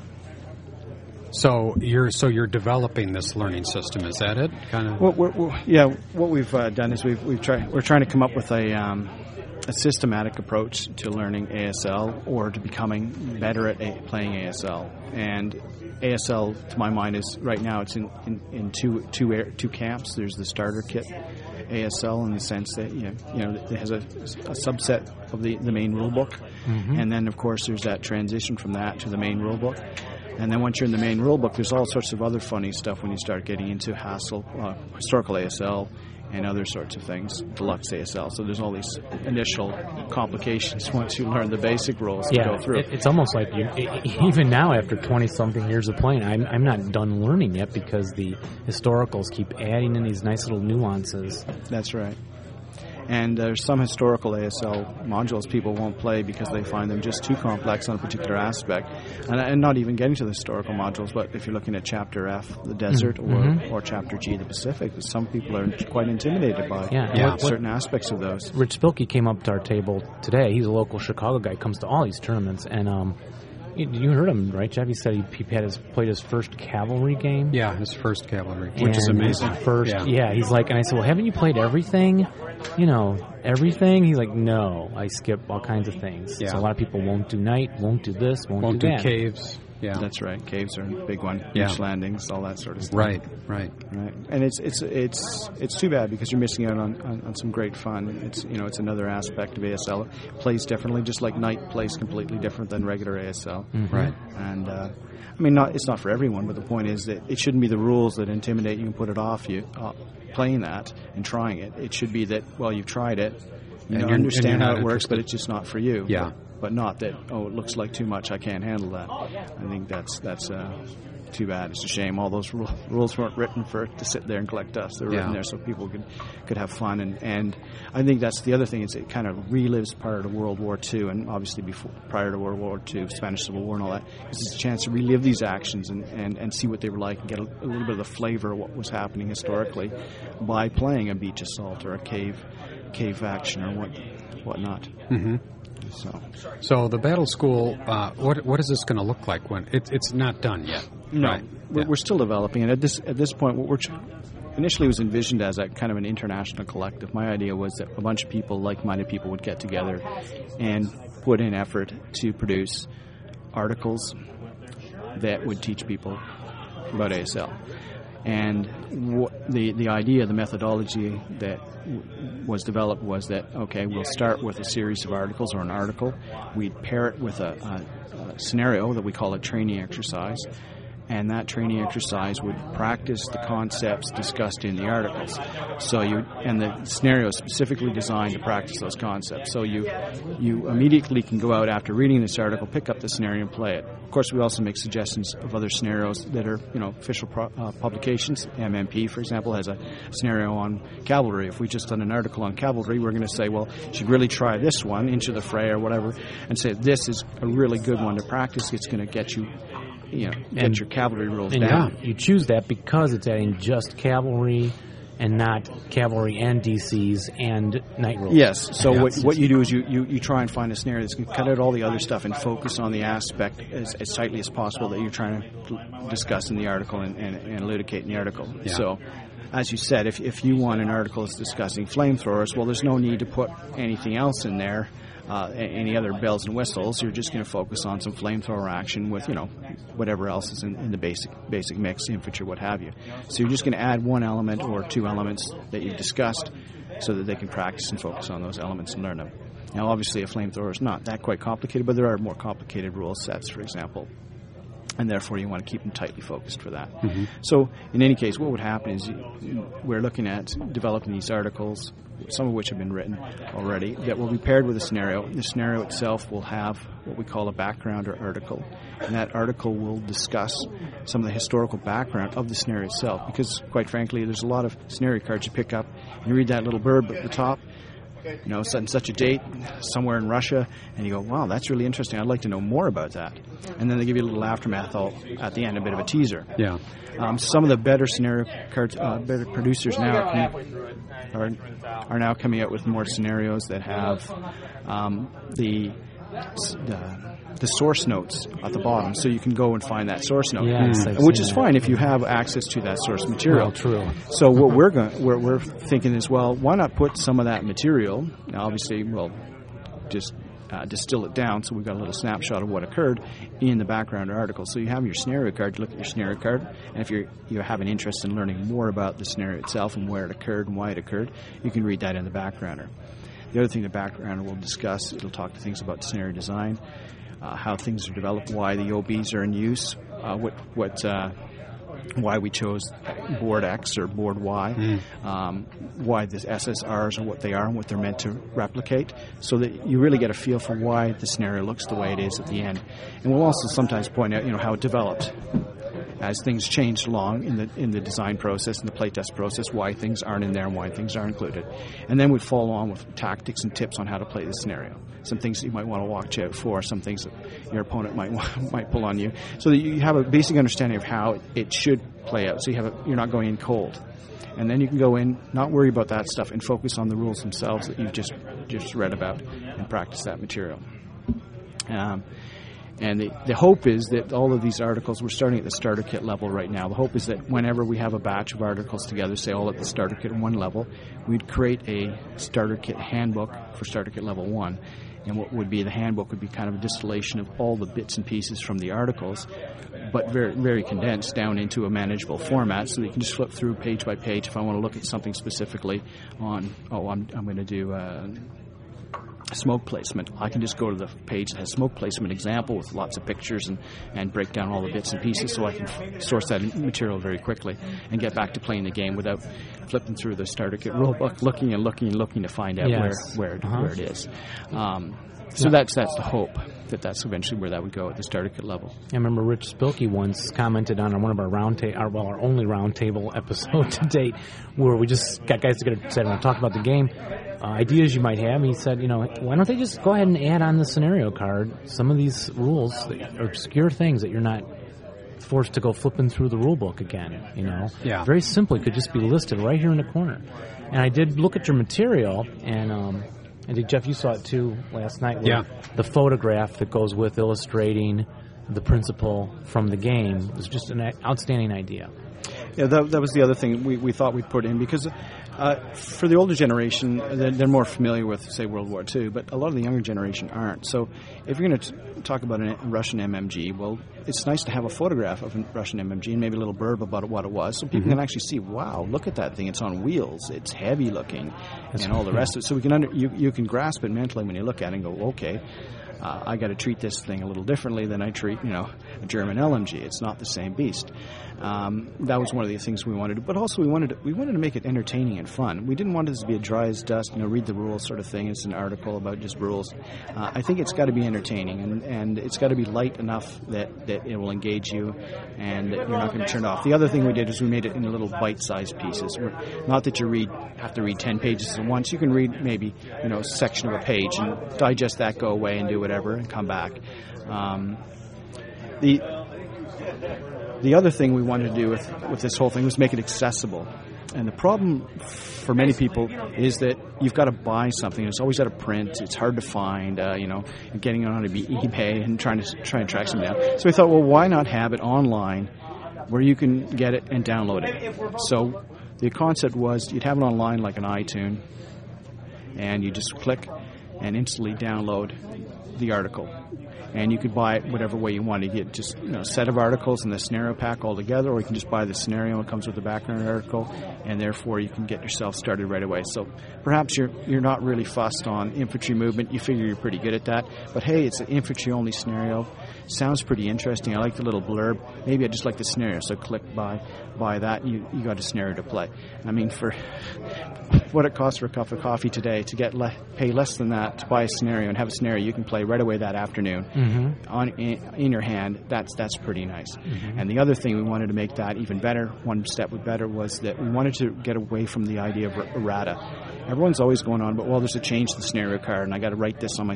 Well, we'll just update the scenario card, and you download it again. You've already got the code. You you purchased the scenario card, so you just click on again, free download.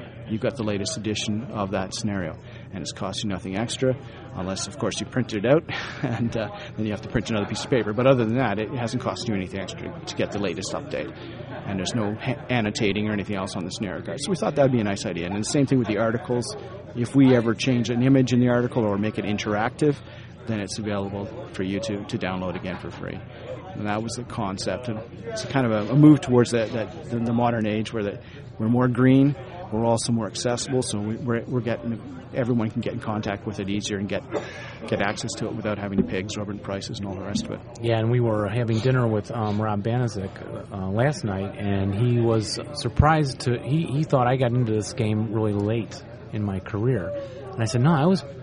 I know your name from all these old articles, and I used to get these things in the mail mm-hmm. at the Point and Fire for Effect, all these newsletters in the mail, and we were just marveling at the advances, not only going from an old Xerox black and white, you know, mail newsletter mailing to these big journals and and annuals and all these productions now of all these third party products being able to produce all this material, and now to what you're talking about, taking the next step into the future.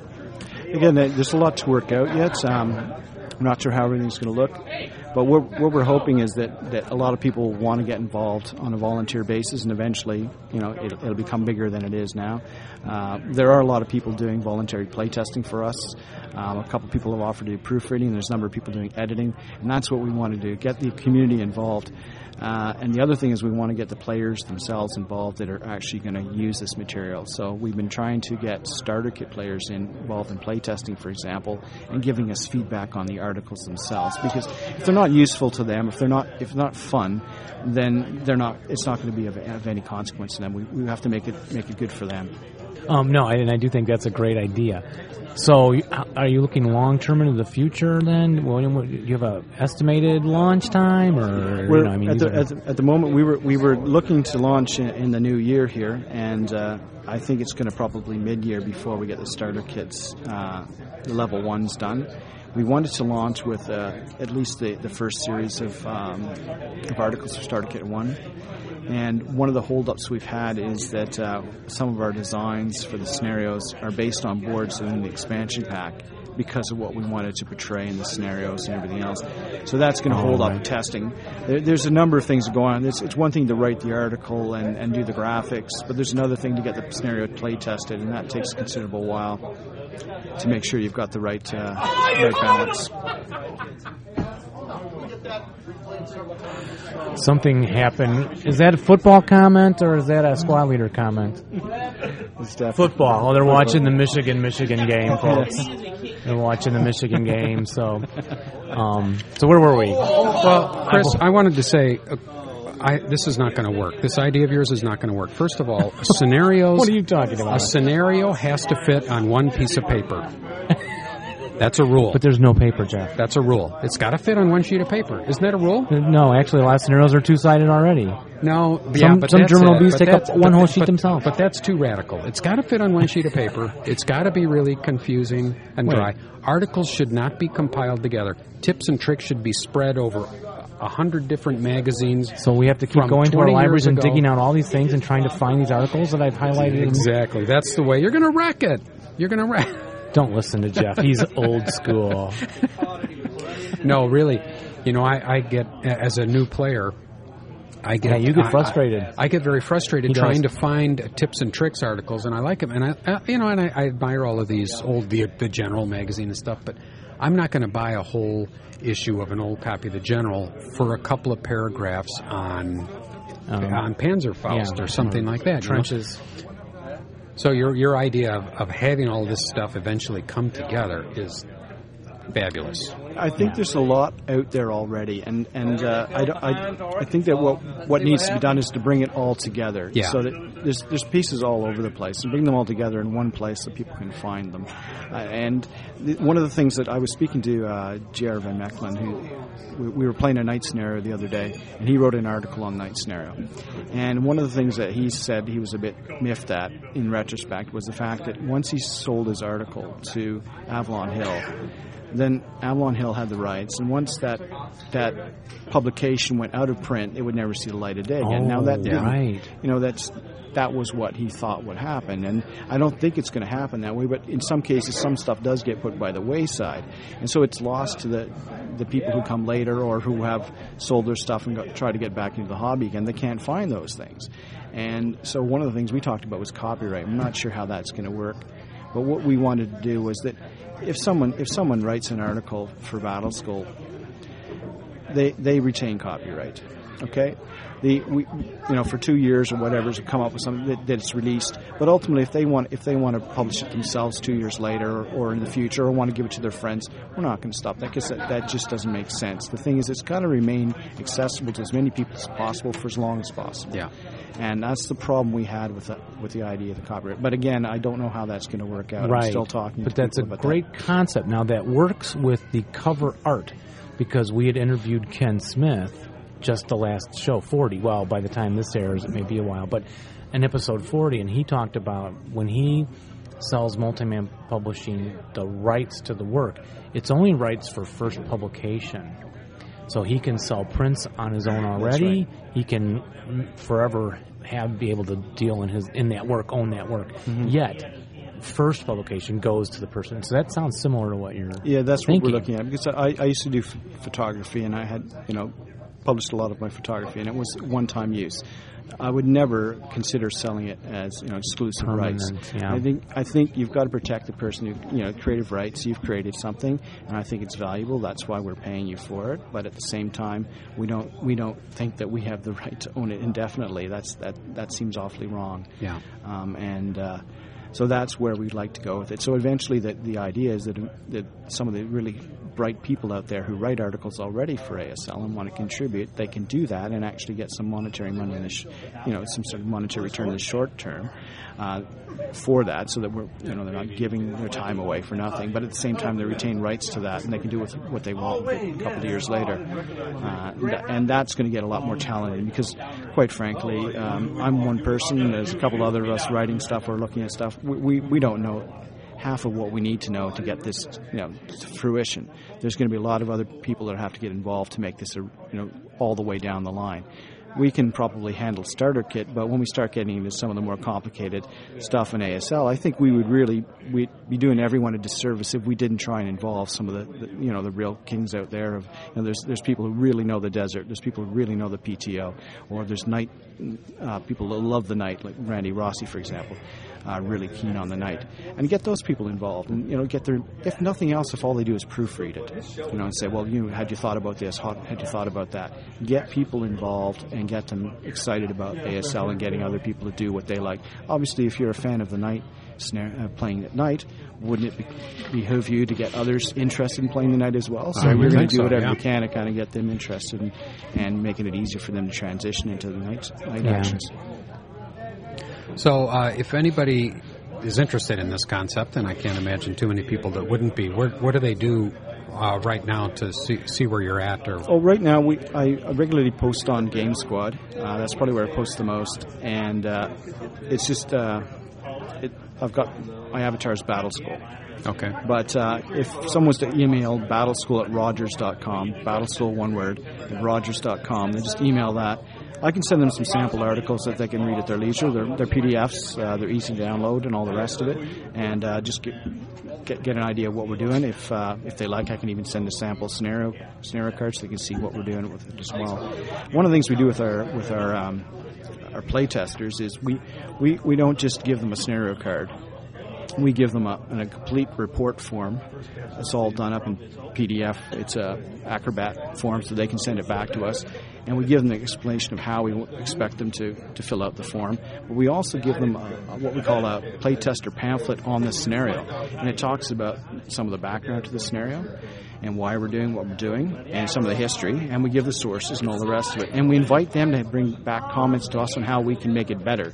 Because ultimately, the scenario, we want it to be a, an effort of everyone involved, all the playtesters. So the playtesters aren't just playtesters, they're actually scenario developers in the sense if they've got a great idea, tell us about it. You've got the source material. You can check up on us and make sure that we haven't missed something, and give us something that's going to make it better, so that everyone has a chance to improve it. It's, there's no uh, there's no concept of you know I'm the scenario designer. This is my design. This is how I want it to be. It's this is the scenario. You know, broad brush look. Uh, what can you add to it? What do you think we can do to improve it? And then ultimately, hopefully, that'll develop a better scenario, and not just a you know an animal designed by a committee. A camel, we don't want the camel, but certainly we want the input because it is. I think it does improve the, the final scenario. So that's another thing is we want as many people as possible to be involved and give their input so that it's a better product, whether it's a scenario, article, what have you. Great Now- concept. Now you've also brought a few things with you, physical objects today. You had some cool dice. Are those available for sale? Oh yeah, the battle dice. Uh, we, we we created these battle dice uh, on a bit of a whim. We had a, an event we held, and we wanted to get again with the idea of battle school is that we want to get people playing, and having fun, and we decided to have a bit of an event. And we had a problem with getting people to to attend events, especially because you know everyone's always so busy. So we thought, well, we need a hook. And the hook was, well, we'll hold it between halfway between Montreal and Ottawa and get the people from Ottawa and Montreal to come together and play because we normally don't play together except for at a tournament. So, well, okay, that's fine. Where are we going to do that? All right, Midway. What's Midway? Oh, this little town. There's nothing there. What's? Oh, there's a brewery there. So we said, oh, a microbrewery. That's an idea. So we approached them. They said, yeah, sure, we can, you can have an event in here. And so we just had a one-day event where you could show up at the brewery, play ASL open, no tournament. You could pre-match, whatever. You play a couple games, whatever you wanted. And for that tournament, we designed some dice to give out for free, as well as some shirts. So everyone who showed up got a shirt, pair of dice, some beer, good food, good gaming, good company. And for the day, we played ASL. And that's where the dice started. Um, the response to the dice was actually more than we anticipated. A lot of people started asking, where do you get those dice? Can I get any more of those dice? And all the rest of it. So we thought, well, okay, we'll make a few more of colors because people were talking about colors. And then I started thinking, well, I'm coming to ASLOK 25. It's 25 years since ASL was released in 85. I thought, well, what a neat idea. We'll make some dice that commemorate that. So that's what we did. We made some dice to commemorate it. So if you've seen the dice, you've seen it on the on the white die, the, the German set. There's a squad leader, as in the first squad leader box that we remember the old squad leader. And then we put the Russian from this Cross of Iron. We got the original photograph of him, and we put him on the die, the Russian white set die. And just to make it really nice, we put a Knight's Cross on the on a blue die to go with the German, and we put a Hero of the Soviet Union medal on the red die to go with the with the, the Russians. And we thought, well, you know, that's something fun. ASL is about having fun. It wouldn't it be cool to be able to look at these guys from way back in 1977, 78, and see them when you're playing ASL. I thought that, and it's a bit nostalgic for me because I've been playing so long. But I think even the, yo- the younger ones will appreciate that it's kind of fun having dice that reflect your game. So that's why we did them. Yes, yes, it is, and they look very cool. Yeah, they're very So- nice. Well, anything else we need to cover here? No, I think uh, that gives us a good preview of what we have coming up from you guys. So we'll definitely be. All right. Well, you know, thanks, we Jim. look forward to hearing more about when this gets released, and you know if there's anything we can do, let us Let know. us know. And, Appreciate the time. all right. Yeah, well, thanks for thanks coming a in. lot. Take Thanks care. for visiting. Bye bye, Chris. Thank you, Chris Doary. That was And uh, his wife. and his wife, his great lovely wife, yeah. wife. Well, thanks for listening, everybody. Yeah, I guess that's it. What? What? Wrap you got to go. I do have to go. I have to go to we'll get ready for VBS tomorrow morning. All right. I think I'm going to just uh, sit up and and Chill consider Mark Pitcavage and and read the website. you know that he's dissed us so, for some reason. well, roll low, everybody, and And don't hold a grudge. rally well. Just kidding, Mark. But But not, when, you're playing, us. Bye, Thanks. everybody. Bye. See you next time. Yeah, you can hear me saying that about Mark. No, of course. That no. Mr. Burke. Mr. Burke. He's got 15 paragraphs. Spread your dice. Spread your dice. Good job. I guess dice are more interesting.